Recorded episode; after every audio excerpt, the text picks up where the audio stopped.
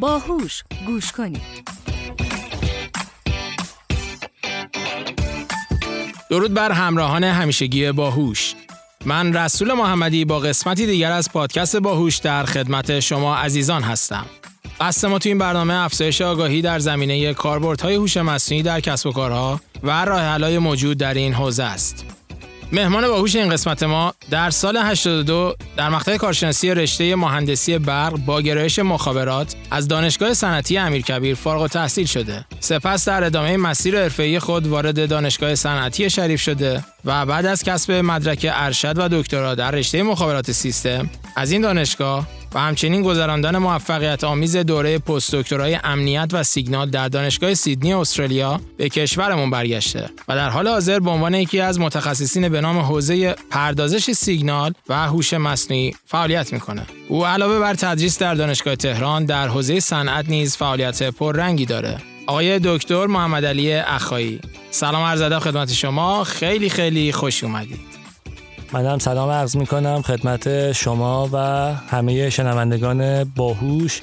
امیدوارم که این گفتگو گفتگوی جذاب و خوبی باشه برای شما و شنوندگانتون. درود بر شما.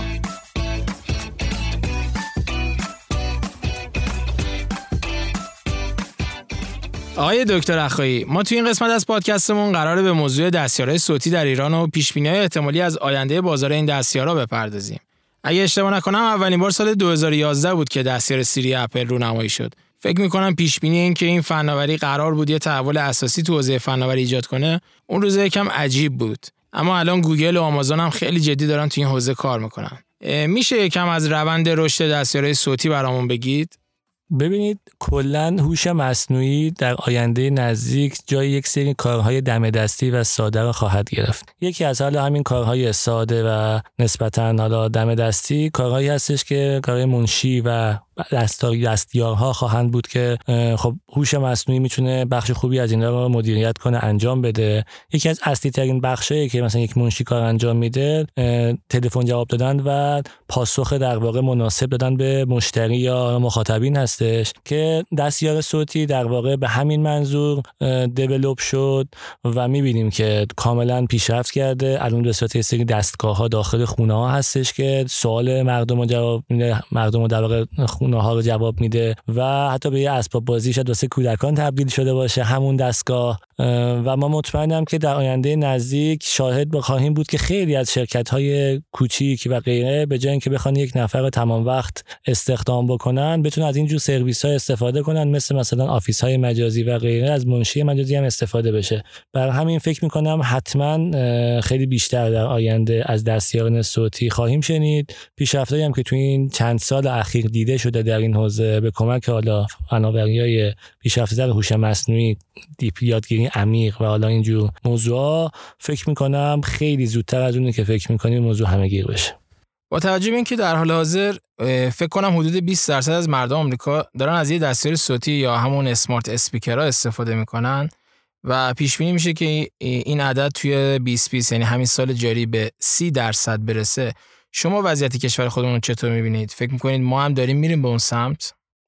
حالا اینکه ما ما کلا توی اینجور موضوعات چند سال دیگه می‌رسیم به اون چیزی که الان مثلا داره توی مثلا کشور امریکا یا بعضی اینجور کشور که جلوتر از ما اصلا تو حوزه می‌رسیم. من فکر می‌کنم برسیم ما هم. حالا اینکه چند سال دیگه رو نمی‌تونم تخمین بزنم ولی در مقیاس تجاریش فکر می‌کنم خیلی زودتر. این انقریب به ظرف دو سه سال آینده به این موضوع برسیم که یه سری مجموعه از این سرویس ها کمک بگیرن. ولی در زمینه خانگی به صورت حالا اون دیوایسی که شما میگید الکساس اسمش همون شاگردی که تقلب می‌کنه. دقیقا آره. اونو نمی‌دونم که بخواد به خونه ها برسه و خونه ها اونجوری سه همیشه وصل بشه به اینترنت و جواب سوال حالا بچه و بزرگ رو بده. نمی‌دونم چند سال دیگه ولی تو زمینه business های حالا متوسط بزرگ و کوچیک یه بحث های تجاری احساس می‌کنم که زودتر ما شاهدش باشیم به نکته خیلی خوبی اشاره کردید دکتر. حالا به نظرتون این که ما یه دستیاری داشته باشیم که بخواد یه سری اطلاعات عمومی بهمون به بده واقعا برامون کاربردیه. یعنی این موضوع انقدر واسه کاربر دغدغه بوده که شرکت های بزرگ دنیا هم رفتن به سمت تولیدش.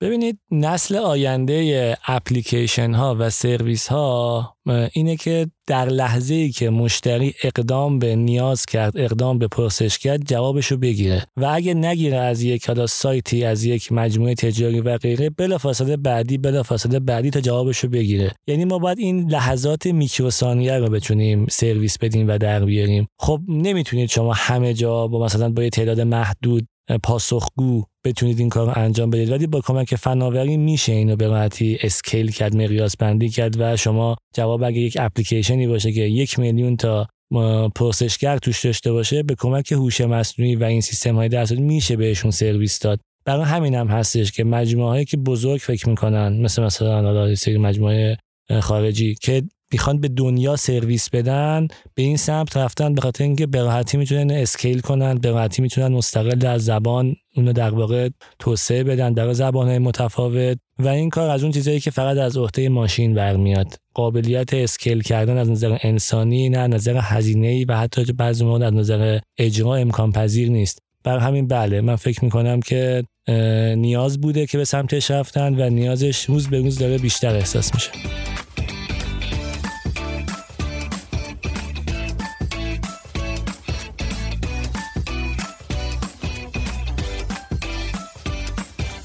خب فکر می‌کنین ادغام این تکنولوژی با کسب و کارا چه کمکی می‌تونه به کاربرا بکنه؟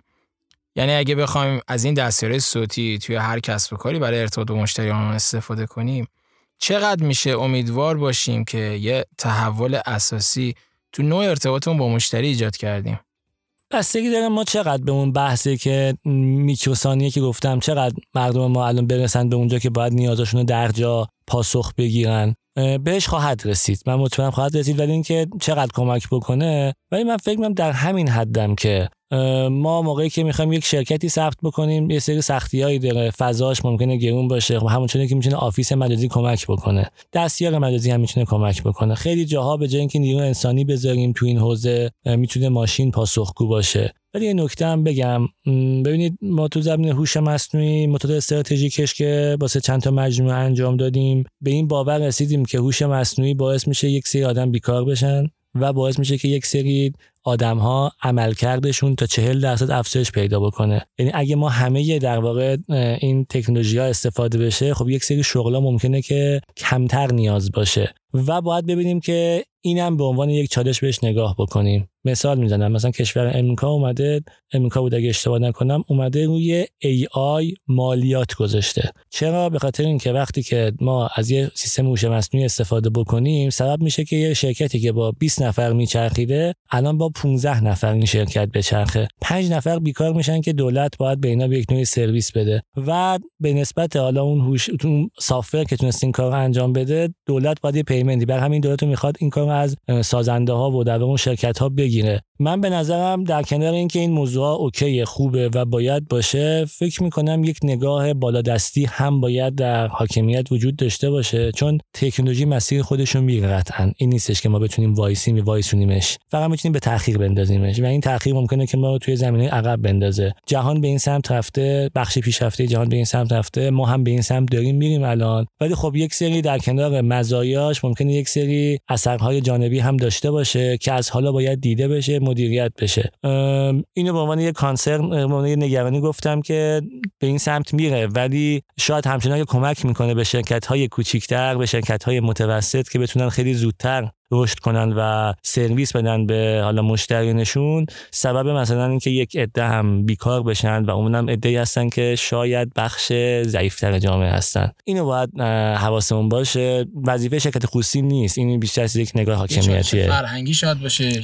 باید رگوله بشه باید مدیریت بشه و از نظر بیشتر بیشتر هم حتی بحث حاکمیتیه تا بخش خصوصی. بخش خصوصی باید بدونه که چجوری می‌تونه سودآوریش ماکسیمم کنه هزینه کمتر کنه اگه کار بتونه با 10 نفر انجام بده با 20 نفر انجام نده و بخش حاکمیت هم باید ببینه که اگه کاری داره با 20 نفر انجام میشه با 10 نفر انجام میشه واسه اون 10 نفر یه فکری بکنه. آیا واقعا میریم به اون سمت که کاملا نیروی انسانی از کار بیکار بشه؟ ببینید نگفتم کامل بیکار میشه ولی اگه شما توی روز به دو ساعت منشی نیاز داشته باشید یعنی در ماه به یک هفته منشی نیاز داشته باشید چرا بهش پول ماه کل ماهو بدید؟ یعنی شرکت خصوصی میگم باز من خیلی نگاهم دولتی نیست برای همین توی ایران هم بخش اعظمی دولتیه. دیرتر به این اتفاق بیانجامد. ولی بخش خصوصی اون شرکت های بزرگ خارجی هم که می‌بینید همشون خصوصی یعنی واقعا اونجا بحث اینه که اگه بشه یک ریال یک دلار یک سنت هزینه رو کمتر که کم می‌کنن. با اون نگاه بخوایم ببینیم این چالشی که چین و امریکا بهش رسیدن ما تو مطالعاتمون دیدیم اینو. که دارن می‌بینن که چجوری مهارت رو از دبستان اضافه بکنن مهارت رو آموزش بدن که کسی که بزرگ میشه از این ابزار بهتر استفاده کنه. حتی بیان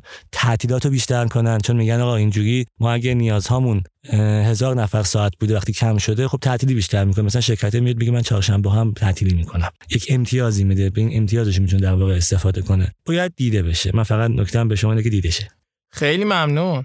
آقای دکتر توی ایران نگاه کسب و کارا رو به هوش مصنوعی چطور ارزیابی می‌کنید؟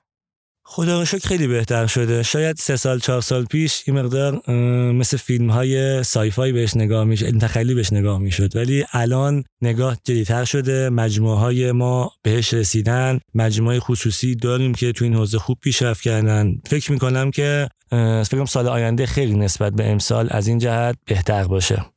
آیا این پیشرفت تو کشورمون به قدری بوده که شرکت ها رو مجاب کنه تا بیان خودشون رو به این تکنولوژی مجهز کنن؟ هنوز نه. شنیدن. باورشون هم خیلی بیشتر شده. ولی هنوز من فکر می‌کنم سیستم هایی که خیلی دقیق کار بکنه تجاری نشده. به نظر من ساخته حتی شده. ولی تجاری نشده به اون نسبت که بخوان انجام بدن یا بیشتر توی backbone قضیه بوده. کمتر با مشتری او در او در طرف بوده. مثلا تو بخش تحلیل داده می‌دونم استفاده شده و شرکت های بزرگ ما دارن شرکت های بزرگ ایرانی دارن استفاده می‌کنن تو کار. اونایی که تو حوزه IT و در واقع فروش و اینا دارن استفاده می‌کنن. ولی در حوزه هایی که بخواد مثل دستیار صوتی و غیره بخواد رو در رو با client باشه هنوز اونجوری تجاری نشده. فکر می‌کنید دلیلش چیه؟ اینکه شاید یه نمونه موفق داخلی ندیدن هنوز یا اینکه خود این قضیه کلا نوعه نه کل قضیه نوعه. یعنی کل قضیه نوعه. خب ما هم به گفتم همیشه یه چند سالی سابقه داریم. من می‌بینم به زودی این داستانو. خیلی روشنم می‌بینم. همچنان که میگم خیلی تجربه های دیگری بوده. ما خیلی از شرکت موفقمون ببینیم تمام اینا یک عقبه ای بوده که چند سال قبل توی خارج نمونه موفقش بوده و اگر یک نمونه موفق خارجی درست اجرا بشود حتما در زمان خودش توی ایران هم خوب جا خواهد افتاد و استفاده خواهد شد.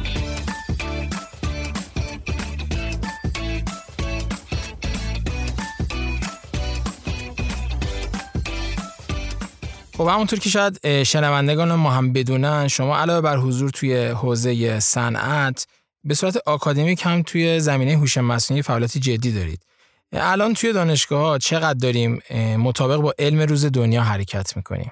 خوشبختانه چون حوزه هوش مصنوعی حوزه نرم افزاریه و تکنولوژی حالا با یه کامپیوتر و یه مغز و حالا تو حوزه هوش مصنوعی با یه سری سرور و GPU قابل انجام هست. فاصله زیاد نیست. این نیستش که ما بگیم خیلی مثلا تو حوزه سخت افزار و IC design و نمی‌دونم chip و اینا واقعا فاصله وجود داره. چون اصلا نمی‌تونیم اون دستگاه رو حالا داخل ایران چه حتی وارد کنیم چه بسازیم چه بخوایم توسعه بدیم. ولی در حوزه نرم افزار خدا رو شکر نزدیکتره. ولی خب به حال چالش هایی که هوش مصنوعی داره یک database پایگاه داده های مناسب tag زده شده و سیستم supervise هست. و هم در واقع بخشه سخت افزاری من سخت افزاری و کمتر نگران هستم. درسته ما سخت افزارهایی که گوگل داره نمی‌تونیم داشته باشیم یا شرکت های دیگه. ولی با همین GPU هایی که داخل کشور هست نسبتا هم کم نیست میشه کار رو انداخت. حالا شاید نشه سرویس های خیلی live آنلاین مثلا تو مقیاس های بزرگ جهانی بدیم. ما هم واقعا بازارمون الان بیشتر اینه که می‌خوایم به خود مردم کشورمون سرویس بدیم.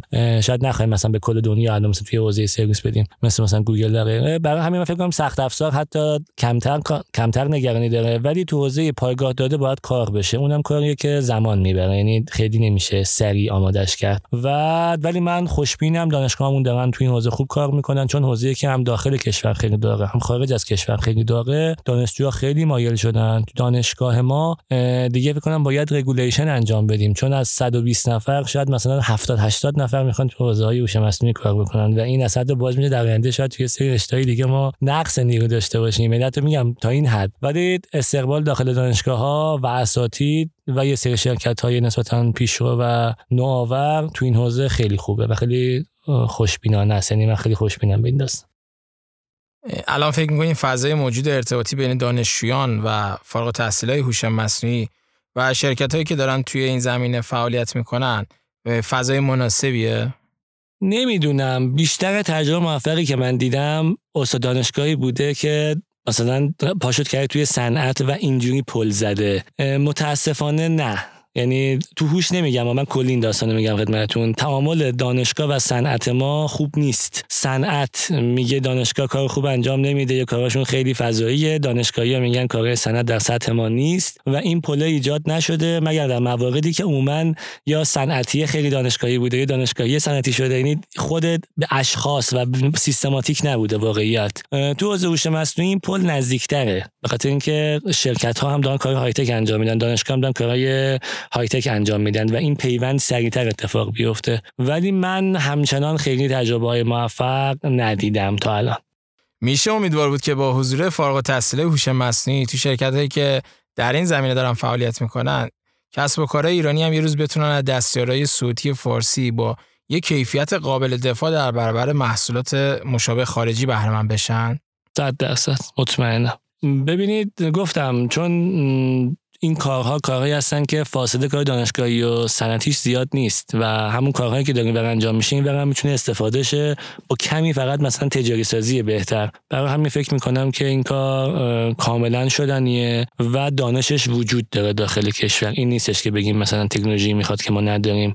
گفتم دانش این حوزه یکی سواده یکی هم در واقع پایگاه داده و اون سخت افزارهایی که همشون موجوده و نیازی نداره ما حتی بخوایم چیزی رو وارد کنیم. و خوشبختانه کلا تو حوزه مصنوعی کارکرد اوپن سورسی زیاده. یعنی ما خیلی از دانشگاه کارهاشون اوپن سورس علم علمی که توی میزه.